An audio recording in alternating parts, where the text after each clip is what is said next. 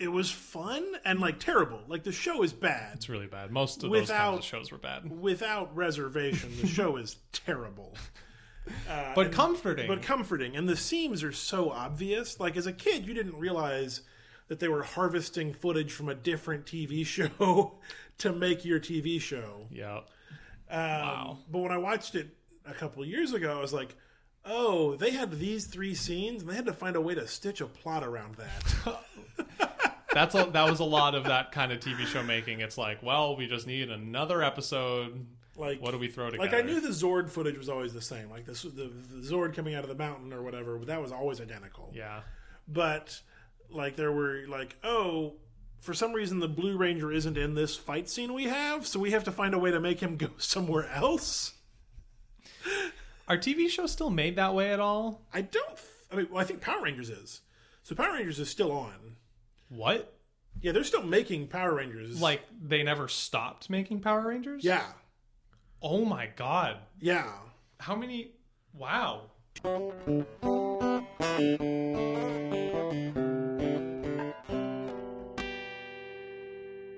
Uh, That's incredible. Is this like the longest running TV show of all time? Well, so it became each each one was its own series. So oh. the original Power Rangers, Mighty Morphin Power Rangers, and there was Power Rangers Zeo, Power Rangers Turbo, Power Rangers in Space, and all of those were connected. Where, where there was a through line, there was Oh, a continuation of characters and things like that. I can't believe you're explaining the Power Rangers mythology to me right now. Well, so um, that stopped eventually. Um, I'm trying to find just like the list of Power Rangers. I'll tell you a series. quick anecdote about Yeah. Power Rangers. Um, I feel like a theme of my childhood is talk on this show is talking about things my parents didn't like and didn't let me do. Mm-hmm. My parents would not let me watch Power Rangers. Okay. Uh, I don't know why. They probably just didn't want me watching TV, Yeah. but they thought it was dumb, and so they wouldn't let us watch it. Yeah.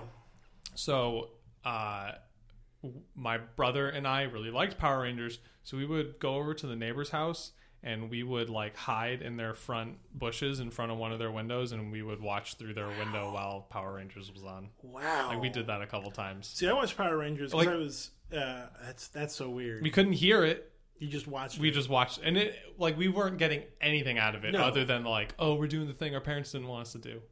So uh, Power Rangers Dino Charge and Dino Supercharge ran in 2015 and 2016. Wow. Uh, Power Rangers Ninja Steel will be the 27 edition of Power Rangers. That's incredible. Um, you know what? Good for them. Yeah. Well, so the thing is, so and this this is still true. Is Power Rangers um, used the Super Sentai show, uh, which was a uh, I would call it the Japanese version of Power Rangers, but that's not that's the wrong direction. but there was a Japanese show that had these fight scenes and these kaiju monsters um, and the Zords and. Saban took the fight scenes and everything that didn't have like the actors' faces visible, cut that, and filmed new footage around that to make episodes of the Power Rangers. So it was super cheap because you didn't have to pay for special effects for the fight scenes or Right. anything else because that was already paid for and made. You just had to put actors for the interstitial scenes. And because it's coming from a different market, like you're not gonna have people who are like, "Haven't I seen this before?" No, no. Uh, it's but like that's still how they make Power Rangers. Wow. And I guess now, probably, probably because that's just how they do it, not necessarily for budget reasons. Oh, I'm sure it helps. That's probably why they've been able to make it for so long. Is because it's cheap. Uh, and and so the Super Sentai show always rebooted itself every year. So that's why Power Rangers now reboots itself every year. Yeah. is to match that as opposed to trying to come up each time with a new reason why all the Zords are different and all the things are. What's different? Why is okay? We're in cars now. Why did? Why are we in cars? Like having to come up with those mythology steps along the way. Wow. Um, which is what Power Rangers the movie did. Was one of those transition points. So, as you know, in Power Rangers the movie, Yes, of course, as I do know. Um, Please, they- uh, refresh my yeah, I know, memory. I know, you know, but our listeners at home might not. uh, they lost access to their original Zords and had to go get different ones, and so they had to find this ninja force inside of a jungle or something. Uh-huh. It's not a well crafted film. it's it's it's good for Kevin, like Kevin likes it, but it's not a good movie. Um, but they got these new Zords and new costumes, and part of that was because I needed to switch to the new footage for the series. Yep. Wow. I uh I can I have a lot of respect for a for something that is created that way. Like Yeah. they're just they're just making it work. Yeah. You know what I mean? Like they're not it's not Game of Thrones. They don't just got millions and millions of dollars to do whatever they want each episode. They've got a bunch of limitations Mm-hmm. and stuff and they The show doesn't look terrible their either. yeah? No, Imagine it looks better than it did in the 90s. Yeah. I'd hope. by a long shot. Power Rangers was super cool though. Oh, like absolutely. and cl- like i'm gonna say it's not cool anymore because it's not power Rangers Kids still is- watch it. Kids love it. but uh, yeah it's cool when you're young because it's just cool ninjas like Yeah. fighting stuff So uh, Awesome. at, at camp one year, Oh, boy. uh, one of our campers was watching Power Rangers when we were done with a thing, Mm-hmm. and I was talking to her about it. I was like, "Oh, what's your favorite series?" And she's like, "The original, Mighty Morphin." I was like, "Wow, nice that's." You're just saying that because I'm old. pandering to I'm you trying to get. She was watching. She was watching Turbo, and she'd watched all of them two or three times. wow Yeah, like a young kid how old between the ages of eight and fourteen, wow eight and thirteen. young kids are gonna be like like the people who are kids now like young teenagers and stuff they're gonna be so smart and savvy by the time they're so. adults Yeah, so that was that's so, but but but Power Rangers not impactful to me. Like I didn't learn moral opinions and things like that. There's not a line that can reduce you to tears in Power Rangers. No. Yeah. Um, I don't, I, I don't know if, if I can think of one. Did you were you like deprived of these things as a child, or you just think you have a different emotional response to things? Like maybe you consumed media too intellectually to be That's that's quite possible. affected by it. That's quite possible. Yeah, because I, I I grew into my intellectual like viewing of, Yeah. of media uh, when I was when I became an adult. But like when I was Mm-hmm. a kid and a teenager, like never thought of any of those kinds of considerations. Yeah. It was just observe and it washes over me. So Yeah. like the Iron Giant just ruined me the first time. Absolutely. Yeah. it. Um, I don't know. What did I watch as a kid? Sesame Street. I watched a lot of Sesame Street videos. Yeah, Sesame Street classic. Still making that Uh, yeah. on HBO now, right? Yeah. That's weird. Oh, they shortened it to 30 minutes, which is interesting because it has a different it has a different structure now. Hmm. Um, still good. I watch it occasionally. Um, the other thing that I can think of for me that's like comforting and very emotionally impacting Yeah, is the Lord of the Rings movies. yeah. That's the other big one. I know those have a huge impact on you. Yeah, just because like I've seen them probably almost a hundred times. I don't think I've seen anything that often. Yeah, that much. like I, I I have a very hard time explaining to people my level of like intense obsession with the Lord of the Rings movies when between like 2001 when the first one came out and like 2010 yeah.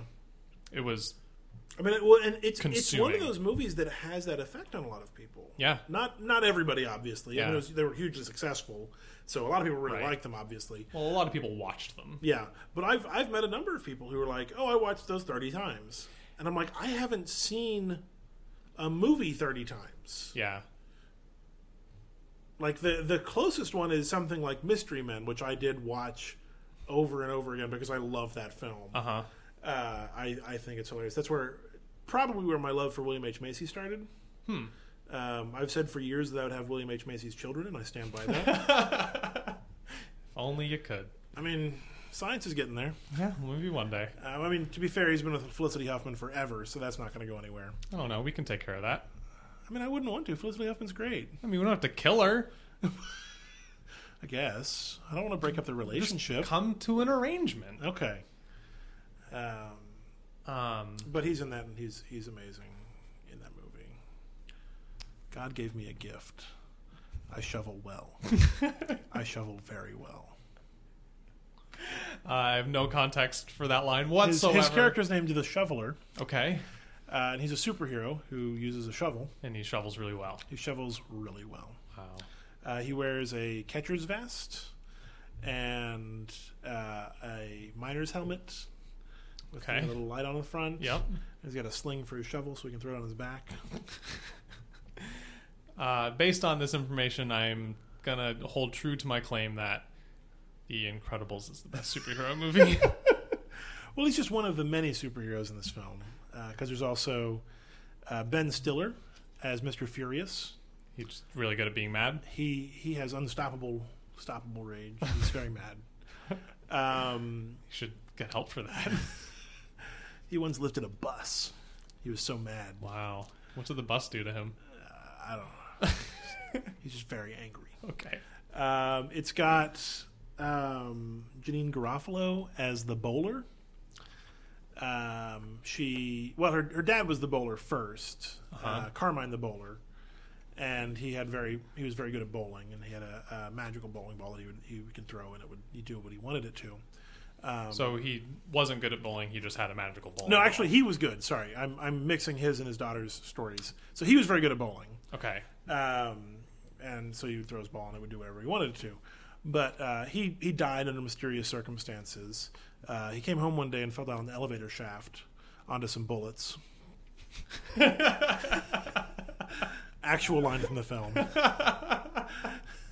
All right. This movie sounded pretty good. Um, and his daughter took up his uh, his mantle as the bowler. hmm Um, and she put his skull inside of her bowling ball, and now it is kind of magical and does, what, it, does what it wants. Oh, that sounds pretty Um, fun. which uh, again great lines so many great lines from this show uh, the blue raja who is a, another character who uh, throws forks um, Sure. uh, Not knives. and no not knives he's not stab man he's not knifey boy he's the blue raja and even though his costume has very little blue if you understand your british history it makes perfect sense I don't, so it's just confusing. no that's a line from the film it doesn't make any sense Oh, okay. um, uh, he asks her, "Do you mean to tell me that you put your your father's skull in that ball for bowling?" She goes, "No, guy at the pro shop did it." uh, it's got uh, Paul Reubens, aka Pee Wee Herman, Ah. as the spleen. I, I'm gonna not continue trying to drink water while you describe this movie. This is not gonna end Uh, the spleen. Um, he, well, his backstory is um, he was with some friends um, when he farted, and he blamed it on a passing gypsy woman. and uh, she got mad at this, and so since he was the one who smelt it, he would forever be he who dealt it. and so he has the power of weaponized flatulence. nice. Um, there's Invisible Boy, uh, played by Kenan, or no, Kel Uh-huh. of Kenan and Kel, so Kel, um, who has the ability to turn invisible, but only when nobody's looking at him. uh, so yeah, this amazing cast of of superheroes. Uh, this sounds pretty good. It's possibly my favorite film of all time, and not Really? not impactful or meaningful in the same way that Yeah, the Iron Giant is. doesn't doesn't have to be impactful to be a favorite. but it is. I could I could probably quote ninety percent of that film without trying. I can quote 100% of all three Lord of the Rings. Yes, because you've seen them a hundred plus times. Yes. Uh, what did you think of the Hobbits? Oh my god. Uh, um, the way that people, the way that um, the way that our friend Robert, Mm-hmm. uh, the Star Wars fan, feels about the prequel trilogy, Mm-hmm. um, or the way I imagine he feels about it. You're wrong about how he feels about the prequel trilogy. Oh trilogy. shoot! Does he like the prequel He likes trilogy? the prequels. Ah, god damn it! the hell, Robert? You- Robert is the biggest Star Wars fan. But the biggest He's Star the Wars biggest- fans are supposed to not like the prequel trilogy. No, trilogies. he's the biggest Star Wars fan. Okay, never mind. Robert's a weird enigma who loves Star Wars deeply and with all of his being, but also likes the prequel trilogy. That's weird. Um, I'm going to shame him for that. He likes the prequels. He's wrong. Ask him about it. Okay. Um, the way most diehard Star Wars fans feel about the prequel trilogy is Is how you feel about almost exactly Yeah. the way I feel about the prequel trilogy? the the Hobbit trilogy. Yeah. The prequel trilogy. Yeah. Um, there are some differences in this metaphor. Okay. So the the original Star Wars trilogy are three very good movies, Mhm. right? Yeah. Like despite what they mean to people, Mhm. how they've affected their lives, you know, how they represented their childhood, all of those things that people have emotional ties to the Star Wars for. Yeah. Despite all that, they're amazing movies. Sure. Um, Lord of the Rings movies are not that. Lord of the Rings movies are pretty good, Yeah. but they have many things that are deeply, deeply flawed about them. Okay. That That's interesting to hear coming from someone who's seen it a hundred times. That- that's that's fascinating. that you think someone who's seen it a hundred times has some very specific opinions about Yeah, the movies. yeah. Uh, the Lord of the Rings movies have some things that are very wrong with them that I really dislike. They are still my favorite movies. are they do, are they things that you dislike because they're different from the novel, or is there just bad filmmaking choices? Um, they're mostly things related to like differences from the books, but I'm not one of those pedantic people who's like, oh, they changed the book. Like, I Yeah. think it's okay that Tom Bombadil's not in the movies. You know, I He's mean? always the one everybody goes to, right? Like, it's fine.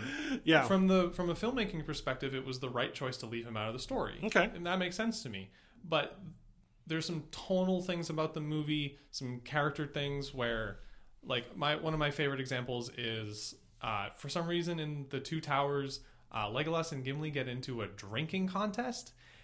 In the in the movie. Yeah. Okay. In the movie, and it's dumb and gross and immature and like silly in a way that the Lord of the Rings is not. Okay. Lord of the Rings has like, you know, like funny parts and some comedy. Like it's here and there. Mm-hmm. Yeah. But it doesn't exist in that way. Like that was a very modern version of like let's make a weird funny scene like let's have him have a drinking contest and Yeah. like Gimli spills beer on himself and burps really loud and Legolas like Legolas Ah, burps are funny. like Legolas makes a joke about like you know he's an elf he's better than people and he's impervious to stuff like he has like 40 beers and he's like I'm starting to feel a little tingle like it's such a dumb joke like that's not it's not totally consistent with what the Lord of the Rings should be so when I watch that um it to me that's like disrespecting what the Lord of the Rings is okay. but then the movies are also amazing because I they so perfectly embody exactly what the world should look like. Okay. You know what I mean? Yeah. And so my primary love for the Lord of the Rings isn't I just love the movies and I think they're good movies. It is they're my shorter, more accessible vessel For experiencing to experiencing the, the the Rings. story I love. Yeah. You know what I mean? Shorter being kind of funny because it's, because it's with the extended versions. What over it's like 10 eleven. Hours, It's like eleven, hours. um, but hey, it takes a much longer than that to read the Lord of the That's Rings. true. books. It does. Um, You can't read all three Lord of the Rings books in eleven hours. so, the Hobbit trilogy. Mm-hmm. This is the summary of my feelings, by the way. Yeah. Yeah. I'm sure there's a longer a longer discourse to be had. the Hobbit trilogy is straight up bad. Okay. Um, it does not. It so the great strength of the Lord of the Rings movies is how it visually captures the the world. Yeah. uh, that's what it does best. The Hobbit kind of does that okay. Okay. Um, like the landscapes and everything, it does fine. Mm-hmm. Uh, but some of the way the characters look and the environments look are really, really bad. Uh, but then everything else is garbage. The way the characters behave, the dialogue, and then straight into like the filmmaking is bad. Like Okay. Peter Jackson was at his peak when he made like the Lord of the Rings. Like Yeah. Mm-hmm. he's good at making movies in those. They're really long, but that's also just kind of the point Yeah. but they're really good filmmaking and the hobbit movies are just bad Hmm. like the direction the acting the scripts like it doesn't make sense it's confusing it's weird it's not funny when it's supposed to be yeah. it's totally disrespectful to the story Yeah. it's just all it's all garbage i watched the first one opening night the special high frame rate Yeah. imax thing because i was all excited about it Absolutely. and I came out and what what a lot of people who went and watched the Phantom Menace Yeah. felt they were like, was that good? Like that was good, right? Like we It must have been. It must have been it, it must have been good. That was the Star Wars movie we waited for for a long time. Like everyone liked that, right? Right? Like please tell me everyone liked that. Like I came out of The Hobbit and I was like that high frame rate thing was pretty cool, and it actually was. Like I actually thought the high frame frame rate yeah, thing I, was neat. I didn't I didn't get to see it, but I really wanted to because I really like the idea behind it. Yeah. and I, I love that sort of hyper realism sort of thing. Yeah, and that's like, and I think that was probably the best thing Peter Jackson did, and that's what he's good at. He's good at doing like really cool, interesting new things. Yeah. you know what I mean. High, I was like, the high frame rate thing was kind of neat, which is a horrible indictment of like what I thought about the rest of the movie. That that was like my first. Like, yeah, it's like yeah, that that film technique was certainly useful. but then I was like, why was there why was there 15 minutes of a like uh drunken wizard being chased by wargs on a bunny sled? Like why did that happen?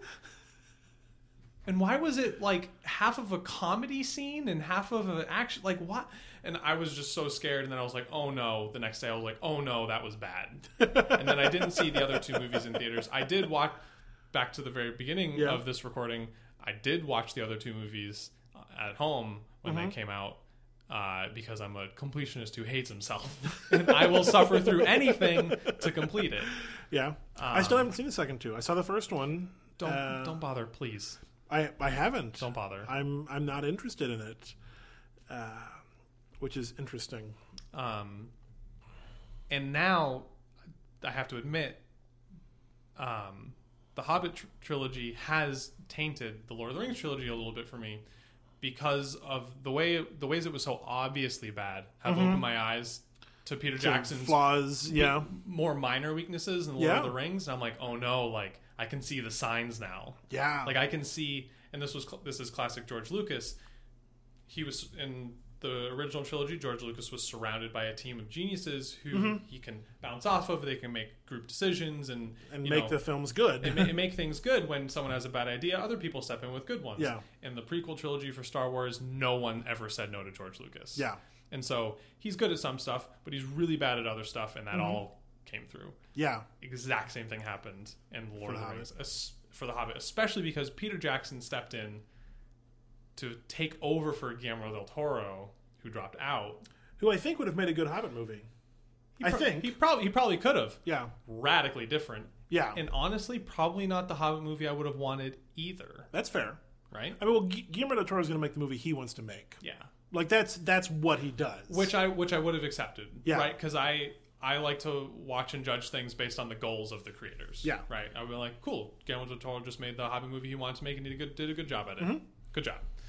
But Peter Jackson wanted to make the Hobbit movie that Hobbit fans wanted, and he did not because no one could say no to him. yeah, He's the big. he's Peter Jackson. He's the big genius who created the 1.5 billion dollar grossing Lord of the Rings trilogy. Yeah. You know what I mean? That's beloved by everybody around the world. Mm-hmm. Of course, he's going to know what's best. Yeah, So no one says no to him. All of his weird, inappropriate humor comes through. The goddamn love triangle between a dwarf and an elf and another elf. I don't know what we're talking about. Oh my god! I don't remember this. uh, first of all, there's a hot dwarf. Sure, I believe I believe dwarves can be hot. It was Fili or Kili. I think it was Kili. It was a hot dwarf. Okay, And then there was a lady elf who does not exist in the story. okay, And again, it's fine. Introduce a new character if it serves the if it serves the film. I think that's fine. Especially a lady character, which Yeah. is one of Tolkien's great weaknesses. one of many. uh, Tolkien is very bad at diversity. yeah, Uh, so introduce a lady elf. I've got an elf and a dwarf. What do you want? he is good at racial diversity. There's lots of different races. that he made up. and the ones that live in the east and the south and have dark skin are the bad ones. yeah, what could possibly go wrong? It's all a coincidence. Um, introduce a lady elf. I think that's a great idea. Mm-hmm. Uh, except it was a disaster in its implementation. uh, but the lady elf falls in love with Hot Dwarf. Yeah. But then Lady Elf is also supposed to be in love with Legolas, Ah, who was not in the Hobbit? who is not in The Hobbit. But to be fair, was not a character that existed in Tolkien's brain when The Hobbit was written. Yeah, And certainly could be in The Hobbit because that's where he lived. yeah, So I think that's also fine. okay. But Lady Elf and Legolas are supposed to they're supposed to be together. Mm-hmm. But all of a sudden Lady Elf has feelings for Hot Dwarf. Yeah, And Hot Dwarf has feelings for Lady Elf and oh no, like forbidden would- forbidden romance. I would watch the '70s cop show called Hot Dwarf and Lady Elf in a heartbeat. and here's the deal. There is an, there's tons of examples to take from in Tolkien's writing of one race falling in love with the other and it being forbidden and how that works Mm-hmm. And out. by tons in Tolkien's writing, you mean the Silmarillion? Yes, I do mean numerous examples in the Silmarillion. Okay, read okay. it. Um, It's not going to happen. I didn't finish the Lord of the Rings. but like, I guess like mythology wise in the Lord of the Rings universe, it's enormously unlikely that a dwarf and an elf would have feelings for each other. Sure. The way that elves and men do sometimes, and it makes more sense. But like, if you want to go for it, You can sure, make it work. go for it. It's a little fan fictiony, it's a little Tumblr fan fictiony for me, but just treated really, really poorly. Yeah. Like you know, treats Lady Elf like an object. You know what I mean? Yeah. All, all that kind of stuff. Yeah. It's interesting uh, thinking about. I'm gonna cut all this out. Are you? Not- leave it in. Leave it in. oh my god, That's what this show is. I have so many opinions. That's what this show is. Okay, I realize that uh, when I have to like think of my ideas while I'm speaking, I speak very slowly and very carefully. And like in the last ten minutes, I've been speaking really quickly because this is all pre-formed in my brain, Because and you it's you, just you have these opinions already. That's okay. bursting forth. That's okay. Leave it in. Don't cut it. Okay, sure, I'll leave it in. Because that's what the show is. Yeah, you're right. You should you should cut at, at when there needs to be a cut and no other time. Okay, Come on. okay. That's what the show is. That's what they're tuning in for, is to hear your amazing opinions on uh, a trio triangle of love between a dwarf and a lady elf and another elf. I thought Smaug looked nice. I think the physical design of Smaug was Yeah. pretty good. I am. S- I'm, I'm think I'm done with uh, Bandersnatch Cumberbund. I think As as I'm just actor, tired of him. yeah, He's in too much, and it's always the same.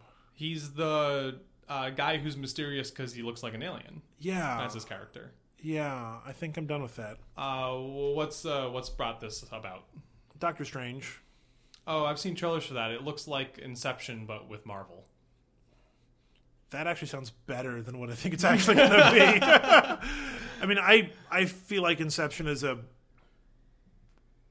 film that thinks it's way more complex than it is. Mm-hmm. But um, I would watch an Inception in the Marvel universe, probably.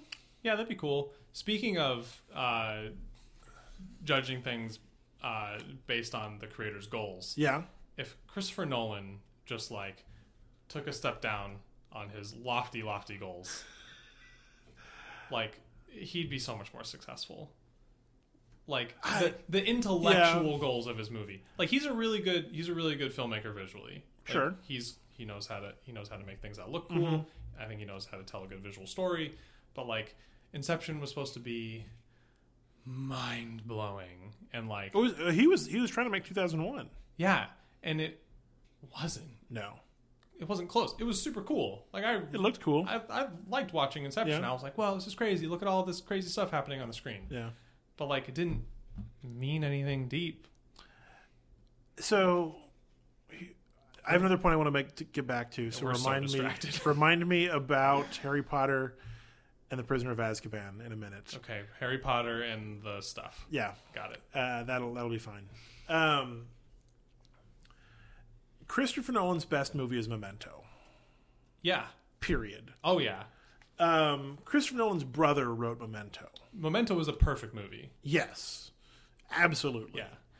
Uh, Memento is on the list of films that are my favorite by far, and including Mystery Men. Like it goes Mystery Men Oh, and really? Memento, and those switch sometimes. uh, sometimes sometimes it's Memento, sometimes it's Mystery Men. It's really good. It is it is a perfect film, and it's because of the script.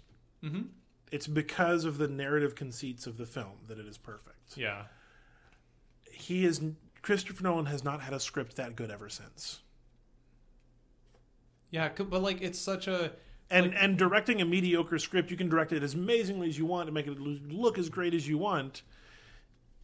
It's only as good as your script. Memento. Like the first time you watch it, it's you know super complicated and confusing. Yeah. but you get to the end and you go, yeah. but Memento is like an incredibly simple premise. yeah, You know what I mean? Like you literally can like write a sequential story and then chop it up. Mm-hmm. but it's like he he directs it really well. Yeah. Like it's a it's an amazing script by his brother, but he directs it really well with his you know great visual directing Yeah. skills and whatnot. yeah, But like when he goes to his later movies, he takes his increased skill in like directing. Like I think he does get better at directing and making movies that look cool. Mm-hmm. You know what I mean? And, Okay. and look good. But you're right. Like he doesn't get scripts as good. Like his Dark Knight trilogy, I thought were all pretty good. Batman Begins being the best, I think. I think you're right. Yeah, Uh, it helps that you know it's the Batman property. yeah. like- I mean, it helps. There's Batman. Yeah. who doesn't love Batman? Yeah, you, we get to watch Batman, which is always fun. Yeah, But like, um, Inception was had such lofty intellectual goals. Like it just wanted to be this like mind blowing, wild, incredible thing. Mm-hmm. And it wasn't. Like it should have just tried to be a cool movie about what dreams are like. Well, so I think I think Inception succeeded at being the movie that it is. Really? I I think what people wanted was another Memento. They wanted a movie where and maybe and maybe Inception was trying to be this, where you come out of the end and go, I have no idea what happened. I've got to watch that three more times to figure everything out. Yeah. Um, but if you watch Inception, it is not a complicated film. No. It is a very straightforward heist film. And but there's complicated things visually happening on the screen. Yeah, but they're also like The CG stuff. yeah, the CG stuff, and and and it's beautiful and cool and weird and alien, but everything is explained continuously. It's a lot of um, Exposition. exposition. Yeah. Like there is there is no mystery or confusion because every step of the way is explained, Right. and like that makes it less of a good movie. Yeah. Yeah. but that's a but like people were coming out like, oh, I have no idea what just happened in Inception. I'm like, were you not watching the movie? Or were you not listening to the Were you people not telling you what's paying happening? attention? Yeah. Like, okay, we're gonna go down a layer. Time moves slower there, so with the thing, it's gonna be, you know, it moves faster there. So because of reasons, who cares? Right. Uh, so we can have a, a car crash that lasts as long as this epic action sequence. Yeah, like oh my god, that's one of my like big problems with movies. Like, stop like making rules so that you can hit a plot point. like, stop making like rules for your universe so that It'll a look cool. thing can happen later. Yeah. like just roll with it. Yeah. that's why. Um, my favorite example is the movie uh, Primer or Primer. Primer. Yeah, Primer's a great film. like they barely explain to you what's happening. Yeah. You just observe it. And I have watched that movie a couple times and I have never been able to follow it. Mm-hmm. I know apparently it is followable. Uh, there, there are charts and things that people have made, like, oh, this is what happens here, and this is what happens here. But there's so much that you don't see that it's all guesswork. But like I don't need uh, rules explained to me so that like certain things can happen just right. Like Yeah. I just watch a movie and I'm blown away and it's amazing and beautiful and a really good good movie. But there's no rules. Have there you- are no rules. Have you watched the next film he made? Yeah, uh, upstream, Upstream color. Color? Another like Because it's exactly that. talk about what Christopher Nolan tries to make. Yeah. Like upstream color. Christopher Nolan wishes he made Upstream Color. yeah, and like he wouldn't make a movie that's that, That he would make a movie that intimate. Yeah, yeah, it would be more it would be colder. Yeah. You know what I mean? Uh, but man, upstream color just oh, that movie got me so bad. I, that was the movie I remember watching that a couple months ago. I've never watched a movie so closely. Yeah. Like I normally I'll like even if it's the first time I've watched something and something I care about, like I'll open my phone, I'll look at Twitter for a minute on my phone. You know what I mean? Like I'll like I'll get up and like grab something from the fridge Yeah. and like not pause the movie. I turn on upstream color, I sat on my couch and I glued my eyes to the screen and I didn't move. Yeah. And I didn't touch anything until the movie was over. Yeah. And and it is not a film that explains anything. Not one bit. And doesn't need to. And you learn like you do learning. Like Well, the- so so the the things that you learn are not attractive person A telling attractive person B this is how the universe works. Right. Like no one says like so there's these pigs here and we do this with them so that this happens later. Yeah. You can discern some stuff. Yeah, and But- you you get what you need to from it. Yeah. And you don't have every answer done. And that's I mean that's Stranger Things. The end of Stranger Things. You don't need to have every answer for it to be a successful experience. And it's and it's not and it's not that it's satisfying despite that. It's satisfying because that. because sometimes you don't have all the answers. Yeah. Because that's how life works. Is Shane Carruth making another movie? I hope so. I think I think I remember seeing something. He's got like he's got a movie coming out with some like incredible cast. This like massive cast of the best people, and it's going to be some like wild, uh, wild new movie that he's making. Talk about I used to I used to be really really uh, anticipating of Christopher Nolan's movies. Yeah. After Batman Begins, The Dark Knight, I got super excited about Inception coming out and um, Interstellar Mm-hmm. until they were kind of disappointing. Man, when Shane Carruth's next movie comes out, I am going to be all over it. Apparently, there is a film called The Modern Ocean that he is working on. Yeah, it's some like like pirate movie, I think, like modern day pirates or something like that. But then also like all Shane Carruthi weirdness and confusion. Anne. Hathaway, Keanu Reeves, Daniel Radcliffe, and and I think like a dozen other people who you would go, whoa. Chloe Them? Grace Moretz, Tom Holland, Asa Butterfield, I'm excited. Jeff about that. Goldblum. I'm in. Even just that, Jeff Goldblum, I'm there. I love Jeff Goldblum.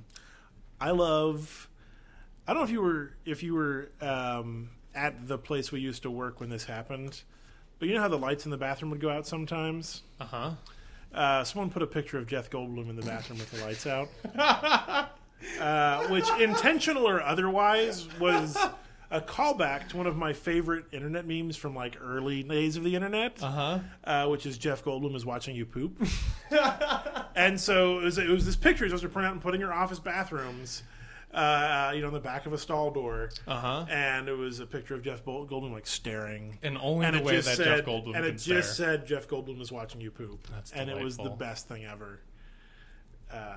Because that's that's my favorite. Jeff Goldblum is my mother's favorite actor. Really? Yeah, Is it just because he's so handsome? it helps.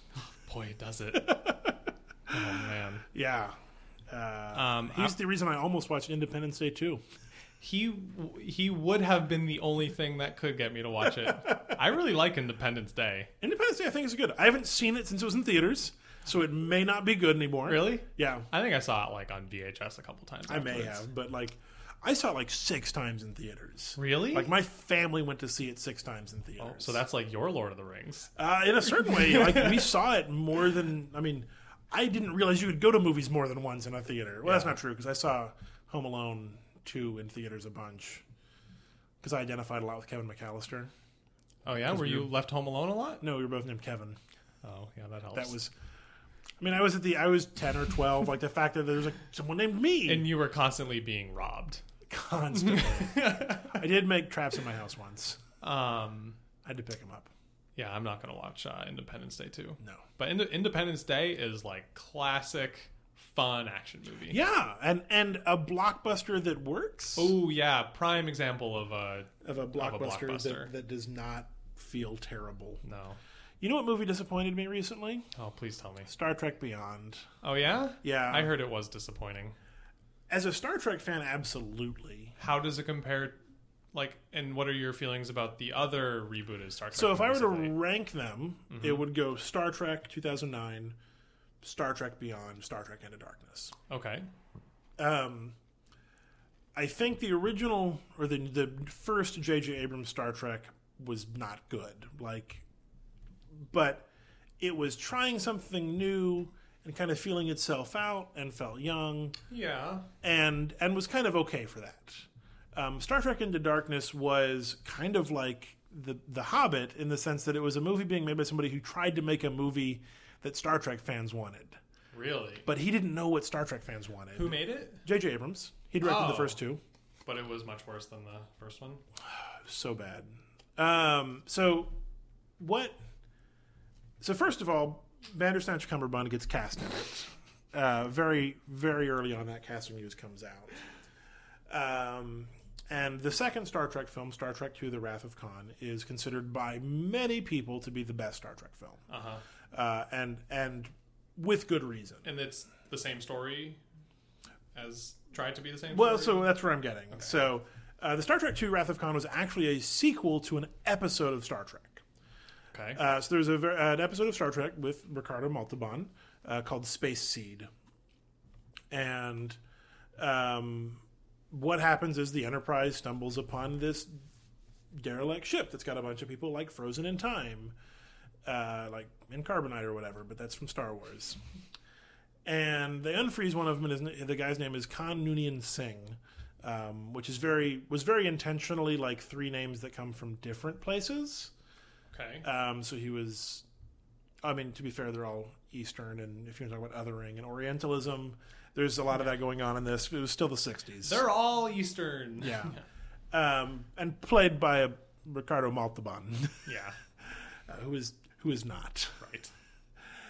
and it was good and he ended up taking over the enterprise and they had to fight it back and it was a good episode like it was it was a well liked episode Okay. um, and wrath of khan is a sequel to that because they eventually strand him and his crew on this planet and like you can stay here because they were all from the past uh, they were they were leftovers from what was called the eugenics wars and so khan was was an ubermensch a superman like there's you know like they didn't use the phrase ubermensch but that was the implied Right. sort of thing. Although the fact that he was an Ubermensch and also not white was kind of a big deal because Oh, it was pointing. It was like the eugenics wars, which was this thing that happened in Star Wars Past, our future, whatever it is, was not about like some sort of racial purity. It was about making people be the best and the strongest, like actual eugenics things, Hmm. Oh, okay. without like, oh, white people are the best. Let's make more of those. But still saying like, no, we shouldn't have done that. That was a bad idea. Um, so that was a neat plot there. Uh, but they ended up stranding Khan and his crew on this planet um, where they can live. Like it's a comfortable place to live. Okay. But they're like, you have to stay here. We're taking your spaceship away because you're bad people. Right. You need to be isolated. Yeah.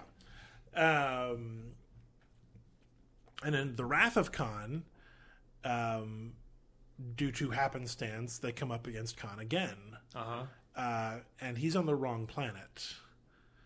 Um, and it turns out they actually stranded him on the neighboring planet or something along these lines. I'm, I'm paraphrasing. Sure. And it was the, they left him on the wrong planet, and most of his crew died, and he's been struggling to survive ever since. And he's super pissed. Got a bone to pick now. Um, and the Wrath of Khan does a lot of really amazing things, um, including never letting Kirk and Khan talk or be in the same room. They talk to each other over a view screen, and that's the closest they ever get. The whole movie. Whole movie. Um, he Khan kidnaps some of the crew members. He says, "Ah, Chekhov, I remember you." Even though Chekhov wasn't in the series at that point in time, it's a fun little gaff. um, he uses a brain control slug on them. All this sort of stuff, and it's and it's built on these character relationships and the story, and like this wrath that he has had because of his situation, and he's a very identifiable sort of villain. You understand where he's coming from. Yeah. Even you just explaining it, I'm like, yeah, I'd be pissed. I want to get Yeah. some revenge. Like, yeah, um, and so like all this, and it's and there's a lot of manipulation, and the thing was shot on almost no money because the motion picture was not as successful as they wanted it to be. Um, like literally, the bridge that Khan's on and the bridge that Kirk's on, same set, dressed differently. That sounds like like exactly what I would imagine from a Star Trek Yeah. property. Like which is classic which is Star true. Trek ingenuity. It, it, yeah. I mean, that's that. Yes, um, and it's an amazing film. It's got Kirstie Alley in it. Um, a lot of Star Trek mythos was there. The Kobayashi Maru um, was that story is told there. that's a Star Trek thing I know. Yeah, because it's in the new ones. um, that, you don't see it, but that story about Kirk cheating and winning, and so I don't believe in a no-win situation. Like that was all told in that, and there's there's a couple of things that go on as well. But it's it's a great film. Yeah. Um, and so when J.J. Abrams' second film came around, a lot of people were like, "Oh, are you gonna?" He he was like, "You know, there's this, you know, because we went back in time. There's these wealth of stories we can tell. There's this world of things." And people were like, "Oh, you're gonna do Khan?" And it's like, "Ah, no, probably no, no." Maybe No. Who? Who? Me? um, and then Bandersnatch Cumberbund gets cast, and everybody's like, "Oh, is he Khan?" He's like, "No, he's not Khan. He's not Khan." Couldn't be. Couldn't be. And then they release a set photo, and it's got like a name, and it's like, "Oh, so and so," and it's not Khan. It's John Smith or whatever. And they're like, "Oh, see, it's not Khan. It's totally not Khan. We're not just doing. We're not just retelling Wrath of Khan." Ugh. Uh, And you've seen Into Darkness, right? I I saw it once, yeah, Yeah. But again, like I don't, I didn't care, so I didn't really pay close attention. Yeah, that's fair. Let me quickly make the point.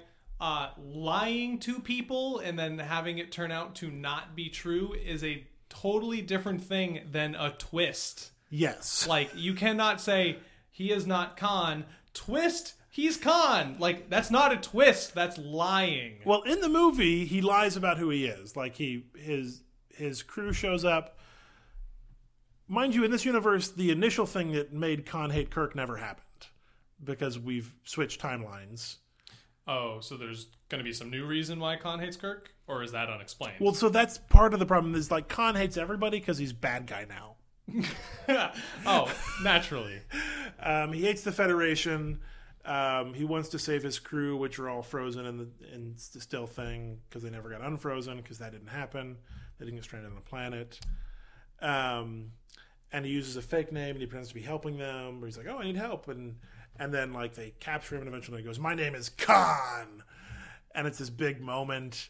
Which, if you were Captain Kirk and Mr. Spock. In this universe, that name means nothing to you. But it's played as this big reveal to the audience Right.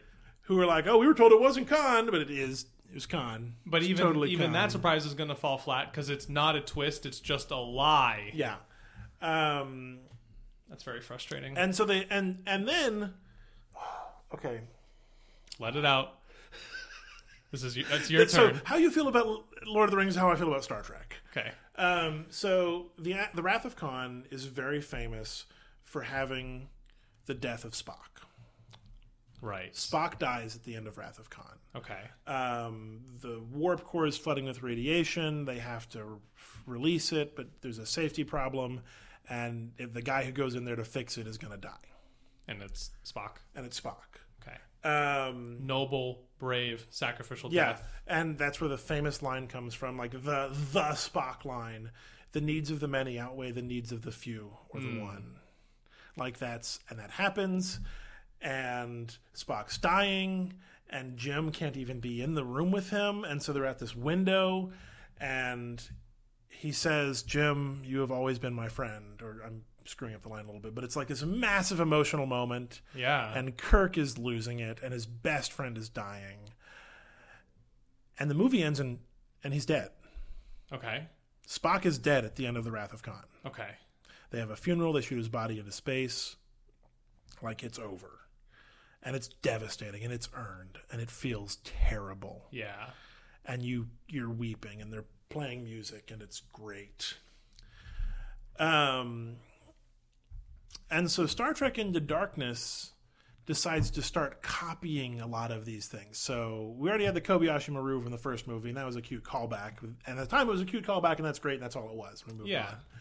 on. Um, but in Into Darkness, which you saw but vaguely remember, Yeah. um, a bad thing happens, or at the beginning of the movie, there's a weird like chasing on an alien planet that's never fully explained, and Spock is left in a volcano, and he's like, "Leave me," and Kirk's like, "No, I can't," and he beams him up because they have the power of beaming. So I don't know what the problem is. Yeah. I remember that. It's Um, that was just like a cold open. yeah. and then Spock's like, "You should have left me because the needs of the many outweigh the needs of the few or the one."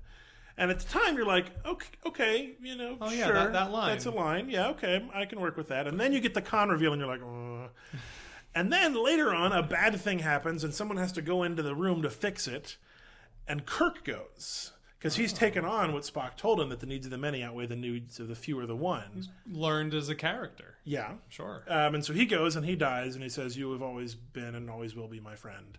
Or something along those lines, like aping that. And then Spock, so I, I skipped this. One of the most amazing lines in the film is is William Shatner yelling Khan um, after a bad thing happens. Yeah. Not the death of Spock, a different bad thing. Okay. Um, and if you ever go watch the clip, like there's this this welling of emotion on his face, and like William Shatner is not a is not a Shakespearean actor. Yeah. He is a TV actor Right. um, but he plays it beautifully, and you can sort of see like his face, like just go through all these emotions at once, and then he goes, "God!" and it's a great moment, and it's silly, and it's perfectly played by William Shatner. Uh huh. Um, but it's unrelated to Spock dying. That happens after later. Okay. Um, so in Into Darkness, um, Spock or Kirk goes into the thing and dies, and Spock's like sad and because Kirk died, and then Spock goes Khan with none of the nuance or emotion that William Shatner brought to it, and it's just he's saying Khan because you're supposed to say Khan if you have Khan in your movie Because it's a reference. because it's a reference, not because it matters to the story. Yeah. And then Tribbles have shown up for a reason or another because that's another reference that they could throw into this stupid movie. That's a Star Trek thing I've That's heard a of. Star Trek thing. I'd recognize that. Uh, Trouble with Tribbles is one of the best movies ever, and it was written by, or one of the best TV show episodes ever, and it was written by a kid when he was 19, which is outrageous. no way. Yeah, something like that. He was like, it was a spec script he sent in, and they hired him and brought him on. Wow. Um, it was outrageous. And it's a great episode, and it's been referenced a couple times in universe. There's even an episode of Deep Space Nine where some of the members of the Deep Space Nine crew get sent back in time to the Starship Enterprise when the Trouble with Tribbles is happening, and it's an amazing episode. Uh, and they use a lot of digital trickery to kind of insert them into scenes from yeah. the trouble with tribbles. and the thing you know about tribbles is uh, they're born pregnant, which is that they and that's that's that's actually true, but they replicate at this outrageous rate, and mm. they're the scourge of the Klingon Empire. Like the mm-hmm. Klingons hate them because they destroyed lots of stuff, and they're not intentionally bad, but they reproduce like crazy and they get everywhere and they break things. Right. And so a tribble got introduced in the movie at some point for some reason. And the reason we later find out is not just another reference, because we're just making references, but it's because Kirk dies, and then they go, oh, wait, and they use tribble blood to bring him back to life for some reason. So you don't even get, like, oh, the, the devastation of Kirk dying, like Spock died at the end of the movie. Right. He's brought back to life before the end of the movie, so we can have a fist fight with Khan by the end. I do remember the fist fight. I Yeah, think. chase scene in a fist fight, and it was dumb. Like, it's okay to like make your audience feel bad things, mm-hmm. if it's earned, yeah, right? Like, so they they mimic the de- the death scene, and it's not as effective, so it doesn't Yeah. feel as good. Yeah. Or it doesn't feel as earned. yeah, And then they go, oh well, but like now they feel bad. We need to make them feel happy, so bring them back to life. I don't even think it was that. I just think it was they couldn't, like, they weren't allowed, or J.J. Abrams didn't want to leave the movie with Kirk dead. Like, he didn't want to make that sacrifice valuable from a narrative perspective, Right. or let it have any meaning whatsoever. So they brought him back to the end, ba- back to life, and then, oh yeah, we've got magic blood that brings people back to life. I guess, I guess death's over in the Star Trek universe. guess no more death's going to be happening. Problem Because solved. we've got tribble blood. They reproduce like crazy, so everybody gets one. In the like far future sci-fi world of Star Trek, no one solved death yet. No, Oh, you can still live a long time. Spock lived to like 900, but he's actually a space elf, so it's not surprising. do, what what kind of what kind of being is Spock? A Vulcan. Vulcan? Do they live for a very long They do. time? They do live for a long hmm. time. Which is how Leonard Nimoy was able to still be alive when the bad guy went back in time at the, to kill Kirk's dad or whatever. Hmm. Um, and then Spock came with him because reasons I don't remember. So Because we wanted Leonard Nimoy in the movie. so you know what's funny? Um, you have these incredibly intense feelings about the Star Trek movies. I do. right? Yeah. Mostly negative. You don't you don't. Well, like the them. new ones, yeah. yeah, yeah, the new ones. Um, I have incredibly intense negative feelings about the Hobbit trilogy. Yeah. Uh, but when I watched the Star Trek movies, I was Yeah. like, okay, sure. Like those were action movies where stuff happened, and That's like, because that's what they are. and like they held my attention and were like mildly compelling. That's you know what I mean? all they are. But like I, I didn't Yeah. go, I didn't go like, oh, that sucks. I hate that. Like because I have no frame of reference to know why yeah. some of the things they're trying to do are bad and unsuccessful. Mm-hmm. So like you could probably watch the Hobbit movies and be like, all right, cool. Like you got a Hobbit and some dwarves and they went and did some stuff. There was a cool dragon. Like that There's, was. a big, there's a big fight scene at the end, I'm sure. you'd probably be like, that was all right. Yeah. And you'd find things that were bad Yeah. about it from like a filmmaking Yeah. perspective, but you because you're not invested in the Middle Earth world, like Yeah. you don't have a frame of reference to go, no, they've done this thing. Yeah, that's probably true. Was was the third Hobbit movie just the Battle of the Five Armies? uh no, it wasn't. Yeah, I'm not it was um I would have been cool if they made the entire movie be that. a three hour battle scene. Yeah. I mean, a lot of it was battles, Okay. and they, and they, you know, you classic move of you split characters up. Yeah. So you're watching Bilbo do a thing, you're watching Thorin do a thing, Fili Kili doing a thing, Yeah. and you're bouncing back and forth between Sure. all the different areas of the battles, and Yeah. but it's a little bit more than that. Okay. You also have the like the long denouement that you get in uh, Tolkien in, works. in Tolkien movies. um, Yeah. Although the new Star Trek movie wasn't much better. Like, The Beyond, yeah, that's how this all started. You didn't Yeah. like it? Was this all? Was this like remaking one of the older no movies? No, so so what's story? funny is this was an attempt to like make everyone who was mad about Into Darkness less mad. Okay, So me, um, Sp- just you. just me. Yeah. Uh, so they did a lot of things. that J.J. Abrams wasn't working on anymore because he got the job he actually wanted and was directing Star Wars. Yeah. That's like that's the job he wanted. So he practiced with Star Trek. Yeah, Good practice. made a lot of us Star, Star Trek fans very unhappy. It's But one of the best, better ways you could practice for a Star Wars movie. by ruining a different franchise. Yeah. Um, But he doesn't like it as much, so it doesn't no. matter. He was never a Star Trek fan. That's obvious. Um, so he left. Justin Lin was selected as the director of Star Trek Beyond. Justin Lin, who is famous for directing Fast and Furious movies, Okay. movies where people are either fast and or furious. Which are beloved. Yeah, uh, I mean it's it's done incredibly well for the company that makes them. Mm-hmm. Uh, I've I've seen like three of them and not the first three. Like I've I've not seen the first two. I don't think I've seen any of them. I've seen like three, four, and five. Uh, cars and girls and cars and guns. Like yeah, the, none apparently it turns into a heist movie and then a spy movie later. Like there's a lot of like, I don't know. there's nothing enticing about those movies to me. Um, and so they brought in Justin Lin, which was not a good choice in my opinion as a director. Like I wouldn't, I don't look at him and go, "Oh, that's a guy who could direct a Star Trek movie." hmm Um, like maybe uh, who was that director we were talking about just a minute ago? Not Chris Nolan, J.J. Abrams. J.J. Abrams. Yeah, that was it. Yeah, he could direct a Star Wars movie, but like, like a Shane Carruth Star Trek movie, I would love to see. Right?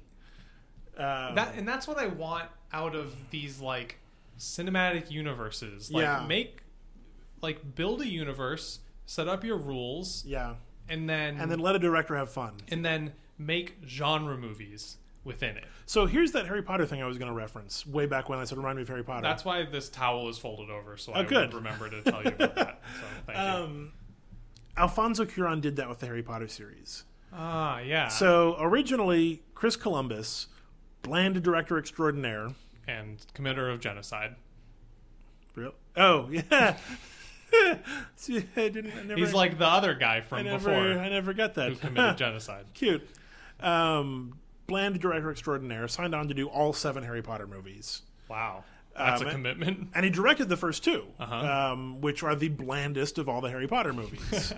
uh, they are slavishly faithful to the books, um, to the detriment of the film, because books are books and movies are movies. Mm-hmm.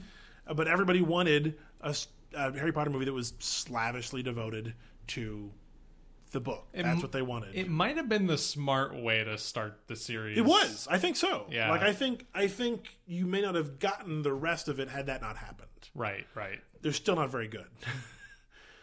but then Alfonso Cuarón came in and was like, "I'm going to make an Alfonso Cuarón movie," and Love he that. did. I love that. I kind of want to watch these movies now. And it feels different, and it has some of these long takes that he's known for. And he's so the first two movies are very much one book, one year in Harry Potter's life, and it basically hits milestone, milestone, milestone. Oh, we finished a year. The movie's over. Right. big event happens at the end, and that happens two books in a row. Mm-hmm. Um, but Alfonso Cuarón was like, "No, I'm not going to do that. Like, I'm going to tell the story, and I'm going to highlight the important parts, but I'm not going to focus on making sure it matches the year that the book takes place over. It does take over that time frame, but it's not like, oh, I've got a, oh, it's Christmas, but have our Christmas scene.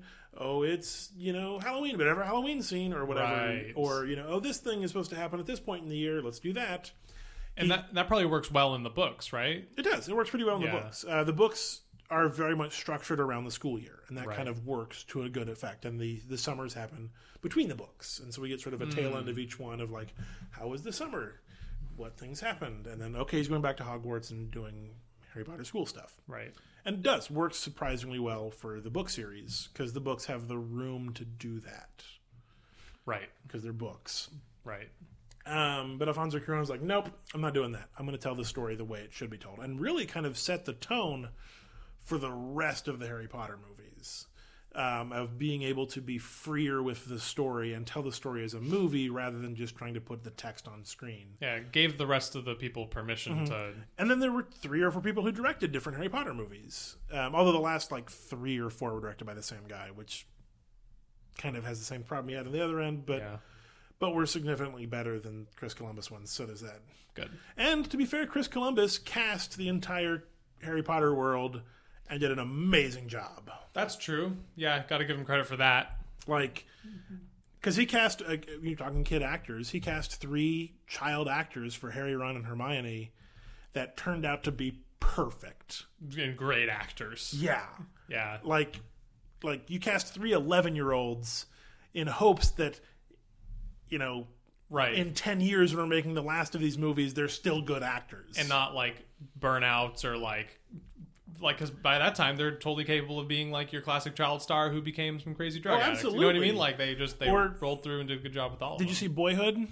Yeah, Yeah, that's the problem Boyhood had. He cast this okay child actor and then hopes that he'd grow up and be good the whole time, and he wasn't. but that was also kind of like the point of Boyhood is like let's do this and see what happens. Yeah, fair. Just made a boring movie. it was cool to watch as an experiment. Yeah, I'm never going to watch it again. No, of course not. Um, although Link- Linklater's before series have managed to do the same thing, but be good movies in and of their own right. Love those movies. I haven't seen the third one, but It's really good. I've actually only seen the first one. You should watch the I other should. two. I really should. They're all really good. I yeah, because they make good stories and good movies. Yeah. and but are doing the same thing Boyhood did in a different way. Yeah, sort of like the passage of time and things. But Star Trek Beyond, which is the point I was originally making, directed by Justin Lin, who's a terrible director for Star Trek, Sure. um, because Star Trek has always been a cerebral pursuit. It's a movie of ideas. Mm-hmm. Um, and Star Trek movies have always struggled with that because they got to be movies. They got to have like action and cool stuff happening in them. Right. You can do a lot more with that, with being a, a show of ideas in a TV show. than you Mm-hmm. Yes, can absolutely you can. Um, although there are movies that have succeeded in being both. Wrath of Khan being one example. Uh, Star Trek First Contact being another example, which was the, the first good movie with the Next Generation cast. Okay.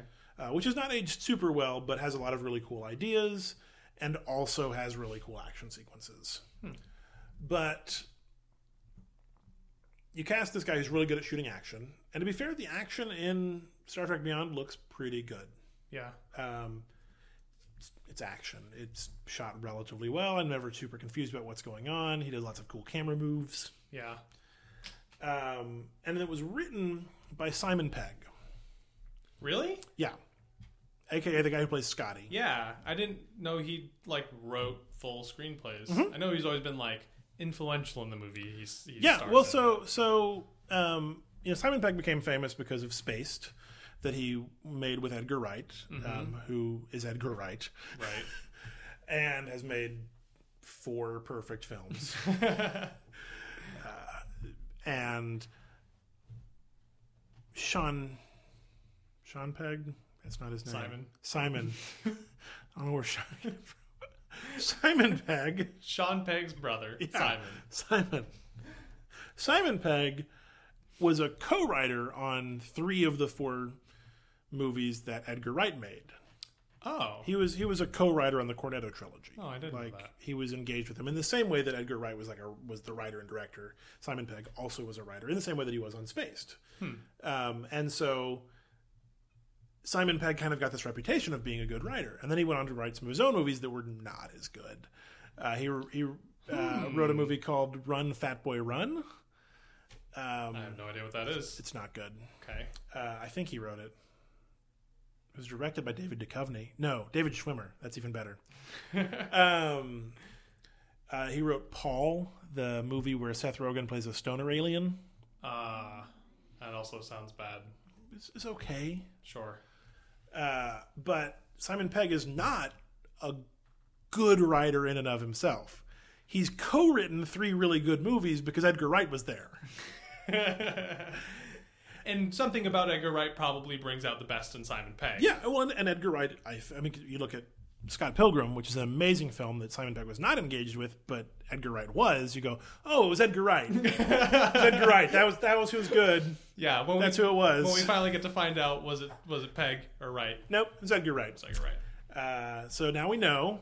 But Simon Pegg, who is a big Star Wars, Star Trek fan, Yeah. wrote this like as sort of like, hey, I'm going to write a TV uh, one that could, I'm going to write a movie that could be an episode of a TV show. Uh, of the TV show, which is a cool idea. Like I like that. Like Yeah. they're going to go to a planet, they're going to explore some things, there's going to be some conflict, and then they're going to be done. Like that was going to be I like that. yeah, it was a great idea. Um, and then in the first act of the film, he does the same thing that every terrible Star Wars or Star Trek movie does: destroy the Enterprise. Even I know that that's like an overused trope. Yeah, Why? Just tell a story. Like you don't have to Well, have so- you don't have to have the stakes. You know what and I mean? like, and it's in the trailer. Like you see the Enterprise being destroyed. Like there's not oh, that's like also that's stupid. that sets that act sets the rest of the movie into action. Uh, so most of the movie takes place on this planet after the Enterprise has been destroyed. Mm-hmm. Spoilers, I guess. It's in the trailer. You knew it was coming. this isn't that important of a movie. Who cares? No. Um, and it splits the crew up, and so they have to work together in sort of these smaller stories that kind of all lead to end, an end point. But the bad guy is just a guy who's bad for the sake of it. He's just angry and he hates the Federation. Yeah. And there's a twist at the end where it's like, oh, there, this thing happened. There, that's why he's angry. But that's like that. No, that doesn't explain it. That doesn't make me care. And then it ends with a chase and Kirk in a fist fight with the bad guy. Of course. And I hear a lot of uh, from anyone who I follow on the internet Yeah. who saw it, just a, a lot of continuing with the new Star Trek movie trope of just uh, using women as objects and Oh yeah, yeah. No, this and, mo- this vessels movie, for male desire and male motivation. there was definitely a lot of that. Um, so there were counting Uhura, who's barely in the movie, which is such a waste of Zoe Saldana. It's a shame. Yeah, um, there were three named women in the movie that I can think of, or three three female characters. I'll put it. I don't. One of them may or may not have had a name. um, and there are even scenes where two of them are in the same room, like while a thing's going on. Do they do they pass the Bechdel test? At no point do they even talk to each other. Aw. oh well. like not like they're in the same room. Nice like try. they could say it, like look at each other and say like, "Hey, nice pants," and then pass the Bechdel test like that. I I want I want movies. If you're not gonna like be really good at making a movie that uses women correctly, and, I, and I even feel like I shouldn't say the phrase uses women correctly, but like accurately to, to portrays women as people. yes, like if you're not even if you're not gonna like be really good at it, Yeah, and you just want to pass the Bechdel test, like just pass it super obviously. yeah, You know what I mean? Like, be obnoxious about it. Like, have two women who never talk to each other be in a room and be like, "Oh, hey, cool pants." Like, Yeah. like literally do that, and then someone can check off, "Yay, we passed the Bechdel test." Yeah. Like, make it stand out how much you Although, try. uh, as someone on Facebook once pointed out, uh, the phrase "Oh my God, Becky, look at her butt" passes the Bechdel test.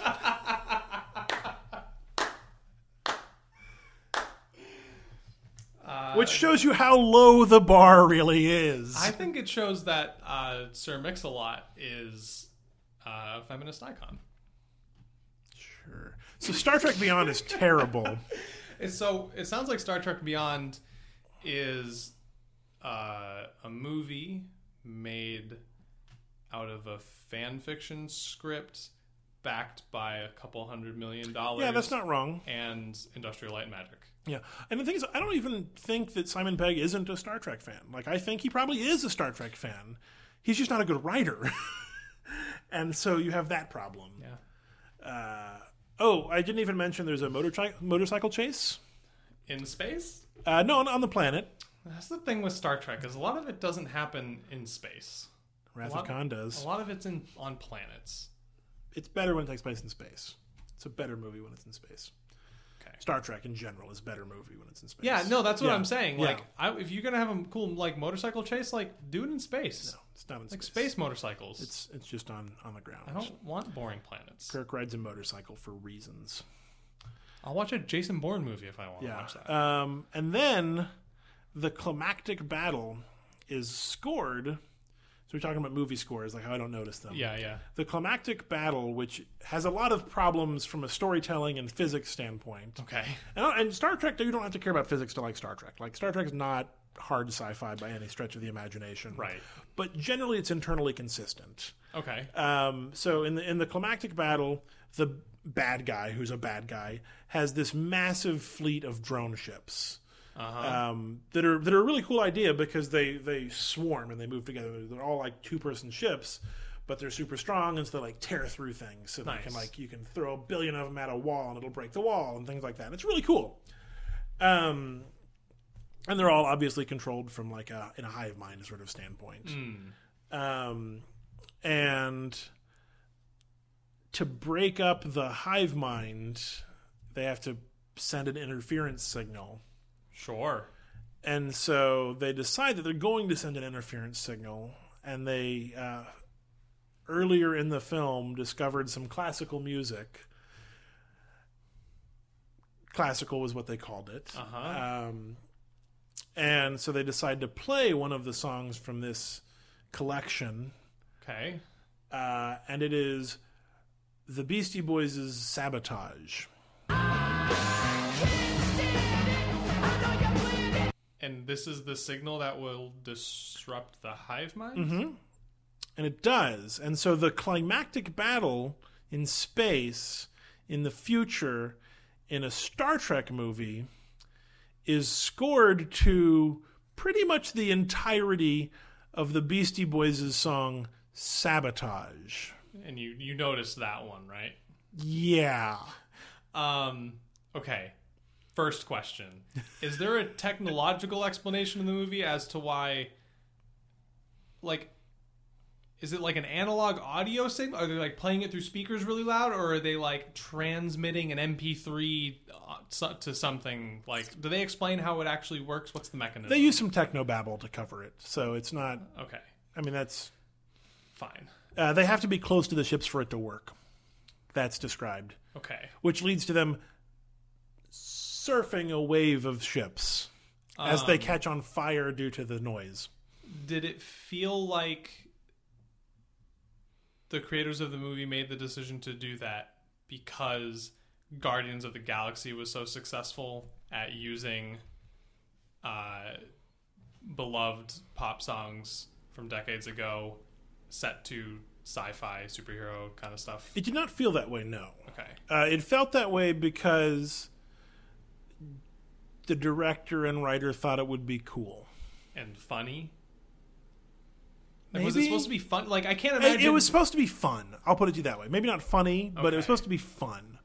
It was supposed to be like, yeah, this is a great song, and you're kind of and like there's like shots of the crew like you know nodding their heads and tapping their feet as they're destroying the the bad guy spaceships. there i can't imagine something that will take me out of the movie faster Oh, I should say it is also a reference to the first film, where a young uh, James Tiberius Kirk steals his dad or his stepdad's car, classic car, which was like a like a Porsche or something, like again a classic car that was 200 years old, right um, and plays that song on the sound on the the tape deck as he's Oh. stealing the car. So it was like a callback to that. it just sounds so awkward It was awkward. Like that would start happening and then i would immediately lose my suspension of disbelief Yeah, I found it really awkward. good job star trek Yeah, I was disappointed. It didn't feel like a Star Trek movie. so speaking of uh you're talking about like directors Yeah, like different directors being in a series so jj abrams did episode 7 yeah. I think the right choice did a good job. Mhm. Right. Got enough practice with Star Trek. Yeah, he was ready for it. Um, I really liked episode seven. Yeah. Episode eight is going to be directed by Rian Johnson. Rian Johnson, who is not a like general blockbuster mainstream No. director. He makes movies that are like weird and cool and really good. Good. Like Yeah. I'm really hoping that episode eight is A Rian Johnson movie? is a Rian Johnson movie. Me too. And like still Star Warsy, like you got your Star Yeah. Wars stuff happening and going Yeah. on in your characters and the you know the music and and those kinds of things. Yeah. But Like I really would want ha- it to be a Rian I would Johnson hate it if movie. it's just a Star Trek movie that happens to be direct, a Star Wars movie that happens to be directed by Rian Johnson. Yeah. because Rian Johnson could make a fucking cool Star Wars. Yeah. Movie. Um, and then episode nine, here's where we potentially fall off a cliff. Episode nine is going to be directed by Colin Trevorrow, I don't know who this is. who has only ever directed Jurassic World.